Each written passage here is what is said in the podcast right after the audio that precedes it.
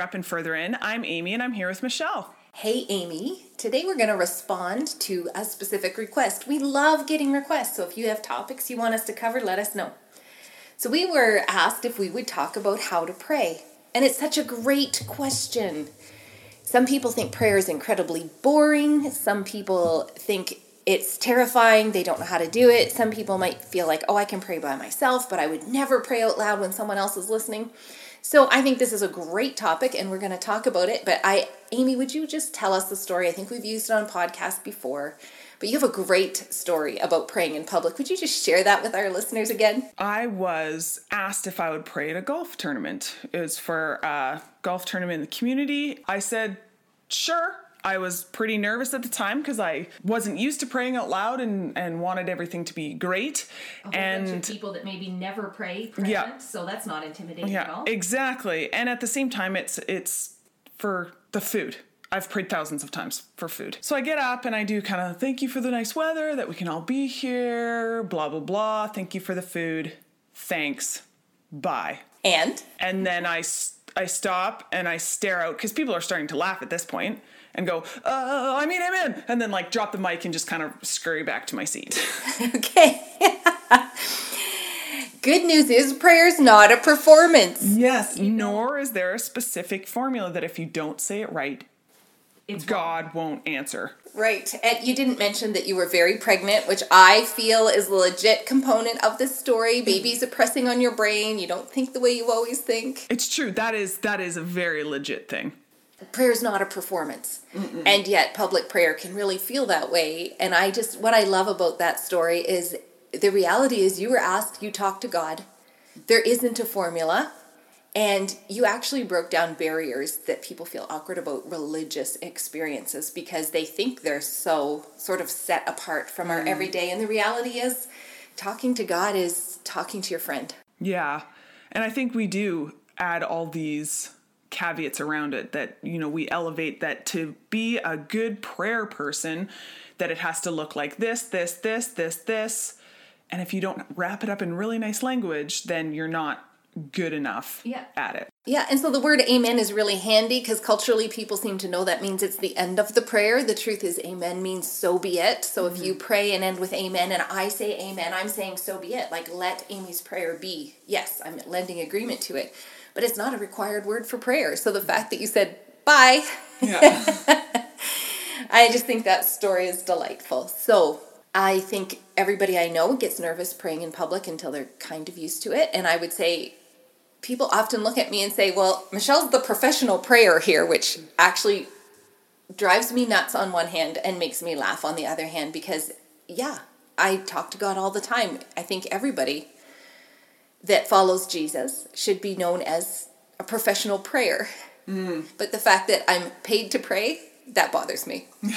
We're just having a relationship with God, our friend. And so if we think of the analogies of God, all through scripture god jesus holy spirit god is um, father but not a cold and distant father he's like daddy uh, abba papa so if you have a good father that you're not afraid of you just tell him everything that's going on about your day what you need and jesus is compared to our friend often in scripture and man amy some days you get to listen to the whole verbal mm-hmm. blah that i've got on my mind yeah.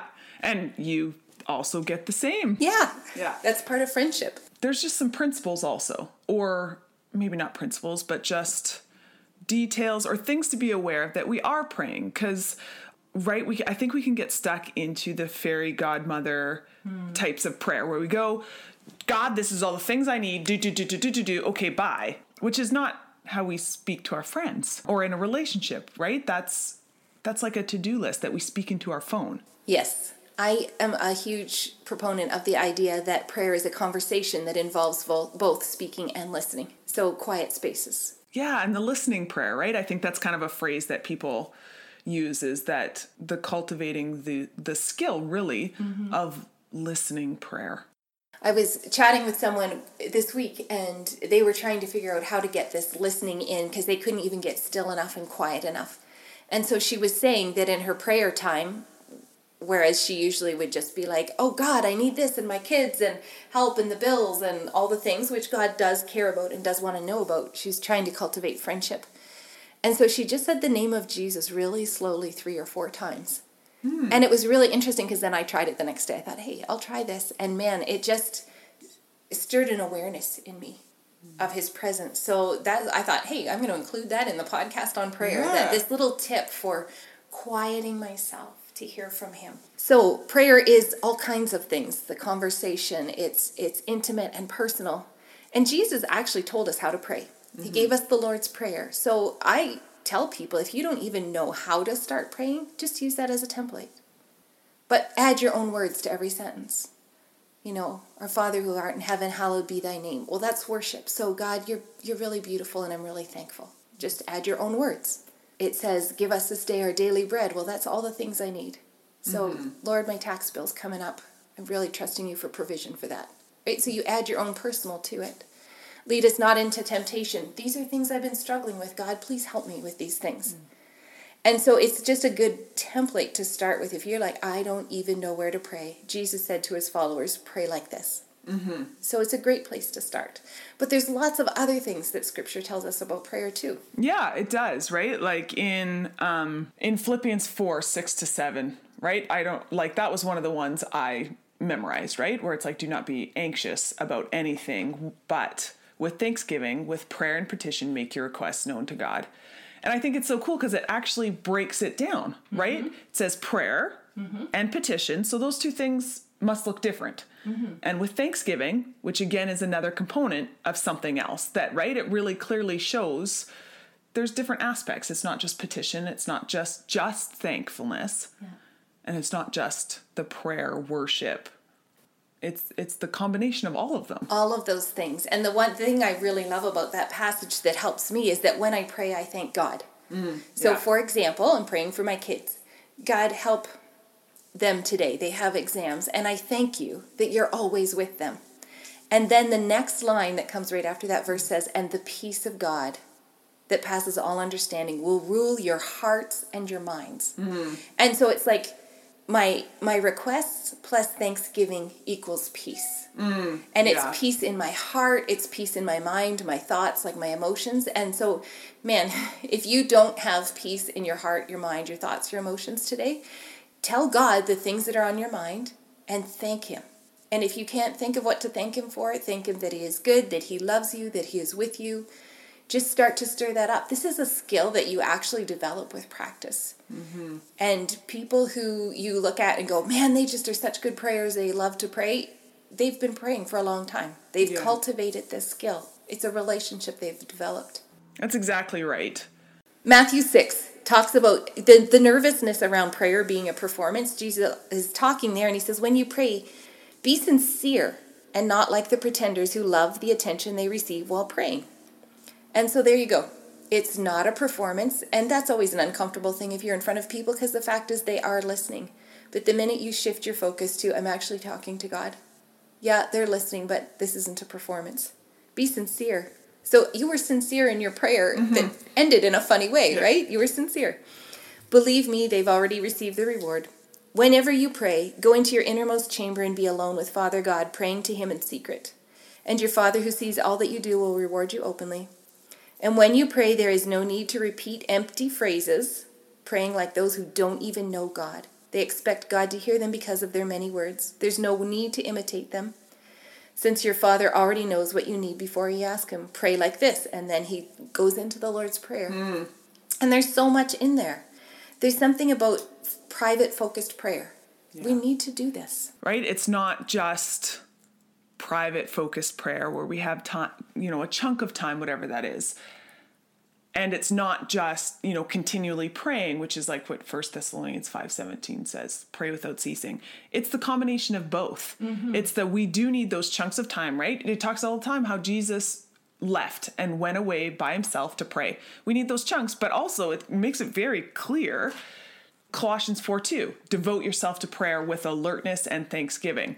Well, being alert makes it seem like that all the time thing. It's a cultivating, right? In the same way as a friendship, right? Mm-hmm. Man, we're doing life, chat, chat, chat. We're doing this, we're doing that, we're kind of catching up. And then we have the times where we're just sitting down and really the deep, fuller connections. Yeah, that's a good example because it's exactly the same thing as a friendship. And if you're nervous about the idea of praying for like a focused time, be aware that it takes time to cultivate that. And even if you're used to praying for longer lengths of times, you still need to settle into it. Mm-hmm. There's all kinds of things that you can do to stay focused. People worry about not focusing. Well, start writing what you're praying. You mm-hmm. journal out your prayers and then your waiting time. Jesus, what do you have to say to me right now? And be aware that He might speak to you with thoughts and ideas. He might speak to you with an emotion like peace or joy and so you can you can journal out your prayers. You can actually say them out loud. Sometimes that helps me focus. And if you don't know where to start i, I gave you the lord's prayer thing but also just talk like a friend. So what's on your mind today? Mm-hmm. what's on your mind? Like i just use the example my kids are having exams. So that's what i told him about. Does he know that already? He does. But I, he wants to hear from me because he loves us. He wants to know what's on our hearts and minds because he's a good father so we can talk to him like a friend even in our focused prayer time is not a formal thing with certain words like that matthew 6 passage said don't feel like you need a, to repeat empty phrases like a formula as though mm-hmm. you don't know god. There's no need to imitate them since your father he's so close and personal and caring. And then that one that um, you just quoted pray without ceasing that seems like overwhelming. Oh my goodness oh no uh, the Passion Translation says, "Make your life a prayer." And what that looks like for me, I realize it can look like different pe- different things to different people, but it's basically the thoughts in my mind are a conversation with God. When I'm delighted, I'm just like, "Oh God, I love coffee so much. Thank you." That may sound dorky. I wouldn't be talking out loud that way all day long, but the awareness in my inner thought life is turning as a prayer all the time, which actually super helps you not get stuck in gross places. It totally does. Yeah. Yep, that's exactly it. Like, and it's the times that I've recognized I've been thinking about a situation or a person and just kind of going on in my head to make that switch all of a sudden and be like, okay, actually, Jesus, show me what's going on here. Like, man, I give this situation to you. I give this person to you. Man, would you bless them? I'm still occupying my time thinking about that situation in person, but I'm not just rumbling it over and over in my head. I remember this quote where it's like, worry gives the illusion that, that you're doing something, prayer actually does something. And that's such a helpful reminder where it's like, for me, right, especially going back to that Philippians 4 6, I'm still maybe using the same amount of time, the same amount of brain space, but one is pointless and purposeless. And one is cultivating intimacy, but also praying, which actually shifts things. And I think that's another important component to prayer is that yes, there's the intimacy cultivating the relationship, but there's also power and purpose in our prayer that shifts things around us and in ourselves. There totally is. One of the things that's really been speaking to me this year because I was studying Nehemiah for quite a while, the one of the strategies of the enemy to make Nehemiah think his work was no good was that they kept telling him, and you think your prayers are actually accomplishing something. And there was something in that that just jumped out at me that this is actually a lie the enemy uses, that your prayers don't do any good. Mm. And so recognizing it's just played right out there so clearly. This is how the enemy wanted to discourage him. He said, Your prayers do no good. So now I notice when I'm kind of having this, like, I've been praying for this for so long and I still don't see anything happening. Oh, that's the enemy trying to dissuade me. My prayers are actually really powerful. And to be alert Yes. With, you know, we're praying, right? I just think on Thursdays we meet together with uh, ladies to pray every week. And some of the stuff we we've been praying for years now, the same thing. And yet when we come back and we've been alert to seeing where God's moving, we see things shifting right? Even though, you know, we'd be like, well, God, I thought it was going to be this big thing. But man, when we're alert and we're praying in alertness, we see things start to shift, which then fuels our prayer and our faith in prayers. And often I see God move like the coming of the dawn. It's mm. really, really slow and subtle, but it the day comes. Yeah. And so that alertness really helps. And then that it, thing that's about the Thanksgiving. Man, when you add Thanksgiving to your prayers, it actually does shift your emotions. Mm-hmm. And so, one of my strategies for prayer around that is, like you just said, we thank God for what He's already doing, because that's important. And also, some of my worry prayers. You know, mm. I know that we all have worry prayers. For me, as a mom, they can be about my kids. And I can get angsty in my prayer. Oh God, and they are, and they'll never, and what if? And again, I'm stewing in worry, not actually praying. So, what I do is I do tell God, oh man, Father, I just ask that you would, and fill in the blank there. I don't want to tell my kids stories to the whole world. And then I turn it into thanksgiving because scripture's full of promises, and mm. I keep promises at hand for things that really are important to me that I'm waiting on, right? So then I turn it into thanksgiving. Thank you, God, that you have promised that you're always with my kids. Thank you, God, that you have promised that you'll teach them. Thank you that. And the more I start into the thanksgiving of what he has promised, and you can Google promises about anything, scripture promises about finances, scripture promises about health, right? And you start thanking God for what he has promised. Man, your emotions come into a place of anchored to peace and joy and hope. Mm. And that's what we all need while we wait. When I think about prayer, and I don't know if I'm just clumping things in that aren't actually included in this, but there seems to be a bunch of different like types for lack of a better word. Sure. Right? There's like the petition, then there's like the thanksgiving, but then there's another section that is I don't know how the best to describe it, but like declaration or standing in our authority, mm-hmm. which I still count as prayer, but very different than petition. Yes. Do you want to break that down a little bit? Sure. So, scripture in Ephesians, it tells us in chapter 2 and 3, it talks about us seated in heavenly places with Christ, that we've been given authority. So, sometimes we're actually praying for things that God has given us authority over. And again, in Matthew mm, 16 or 19, Amy, it talks about Jesus is giving, uh, talking to Peter, and he says, I'm giving you these keys of authority. Uh, on this rock I will build my church. The gates of hell will not prevail against it. I'm giving you the keys. And whatever you bind will be bound, whatever you loose will be loosed. That talks about our authority. So when I am praying, I also pray with authority. So I tell God what I'm, you know, my concerns, my requests. And then I might do something like this I take authority in Jesus' name, and I bind and I gag the voices of fear that have been tormenting my friend. That's mm. authority. I'm still having this conversation with God. We're seated there together in heavenly places with Christ. I'm using the authority He gave me. So that is an example of taking authority and then declaring things. So sometimes we see someone, for example, like I just said, tormented with fear. Well, they may have choices they need to make to break up that pattern of fear. So I'm lending them strength with my prayers, but I can also bless them with because Jesus said, whatever you loose on earth will be loosed. So I can release or loose peace over them. And so I bless them with. We've been given the power of blessing and cursing. So if you, Amy, were struggling with a lot of anxiety today, I would ask God to deal with whatever was causing you anxiety. And I would also use my authority and say, I just bless her with peace today. I bless her with shalom from heaven, mm-hmm. which is the peace that's in the middle of a storm. I bless her with knowing how much you care about her. Mm-hmm. I bless her with an awareness that you're watching over the things that matter to her. So, using that authority we've been given, and then also using the power of blessing and cursing that Jesus gave us, if we release the opposite, and it has a, I am such a picture person, you know this. So, there's a principle of erosion. We're just eroding mm. the fear with the releasing and the blessing with the opposite. And I think the the prayer with praying with authority or standing in our authority is an area that we're not always comfortable with. Because I know as sometimes that I'm like, man, I think I just need to pray this. And in my head, it's all these things of like, okay, if I'm praying this for this person, are the people thinking that I'm thinking this about this person and that they're that right? Like there's a whole other conversation. Or it just feels like, man, am I making myself out to be too powerful? Should I no, we need to be looking to God. Right? I there's this weird dichotomy of it clearly says in Ephesians we you know we have been given authority but I think we've too easily gone to just the petition part yeah. without the standing in our authority. And it's the both and recognizing man if we're not if we're not partnering with judgment we we're not saying judgment about people when we recognize things. We're releasing the kingdom of heaven. And we're listening to holy spirit. I don't know how many times in thursday i'm like feel re- this is weird praying, right? Or like, why am I praying this? Like, will they understand? Do I have to give the backstory of my logic as to why I'm praying this out loud? And it's like, no, no, no. This is to God. If someone is super confused by what I'm praying, they can ask me. And then I can say, yeah, I have no clue either.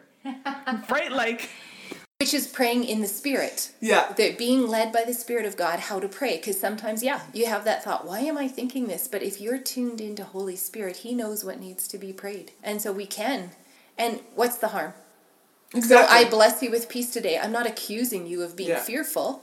I'm just blessing you with peace. There's mm-hmm. no there's no loss there. What you were talking about, there's a lot of challenge to your identity in that. Yeah. The enemy is always challenging your identity. And trust me, if you're praying, the enemy's gonna be there mm-hmm. prowling. He's like a roaring lion prowling, mm-hmm. seeking to devour. He knows your pow- prayers are powerful. So yeah, the enemy will show up there.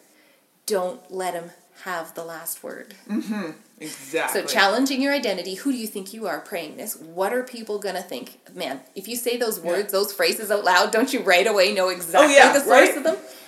Yeah, Yeah, exactly. That's he wants to intimidate you. He Yeah. wants to silence you, and God is not judging your prayers. Mm-hmm.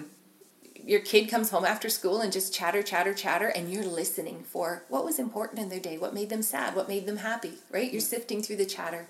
And if other people are judging your prayers, that's a their problem. Yeah, they need to talk to God about that. Mm-hmm. Yeah, they got their own identity issues going down. Yep, exactly. And we bless them. We bless them with knowing who they are. We bless them with knowing the unconditional love of the Father. Mm-hmm. Bless them with freedom from the fear of getting it wrong. Because Yeah. a lot of judgment's just tied into fear of getting it wrong. Mm-hmm. And we don't have that kind of Father. We have a good Father. Hebrews 4 talks about running into the throne room boldly. The throne room is the place where we pray that encounter with God. Run boldly before the throne of grace. You will find grace and mercy to help in time of need. You will not find an angry, annoyed father who said, Man, you did that wrong. Go back and figure out how to pray properly. No, he's like, Come on in, the door's open. Come boldly before my throne. You will find grace. You will find mercy. You will find help in time of need. That's such a good promise right there. So we bless our listeners as you long to go further up and further in. Some of that's really going to come through your quiet, intimate prayer times, with making your thoughts a prayer life, with learning about your authority so that you can bless and decree things that God has said. And we bless you to discover the friendship of Jesus in all of this. As you go further up and further in.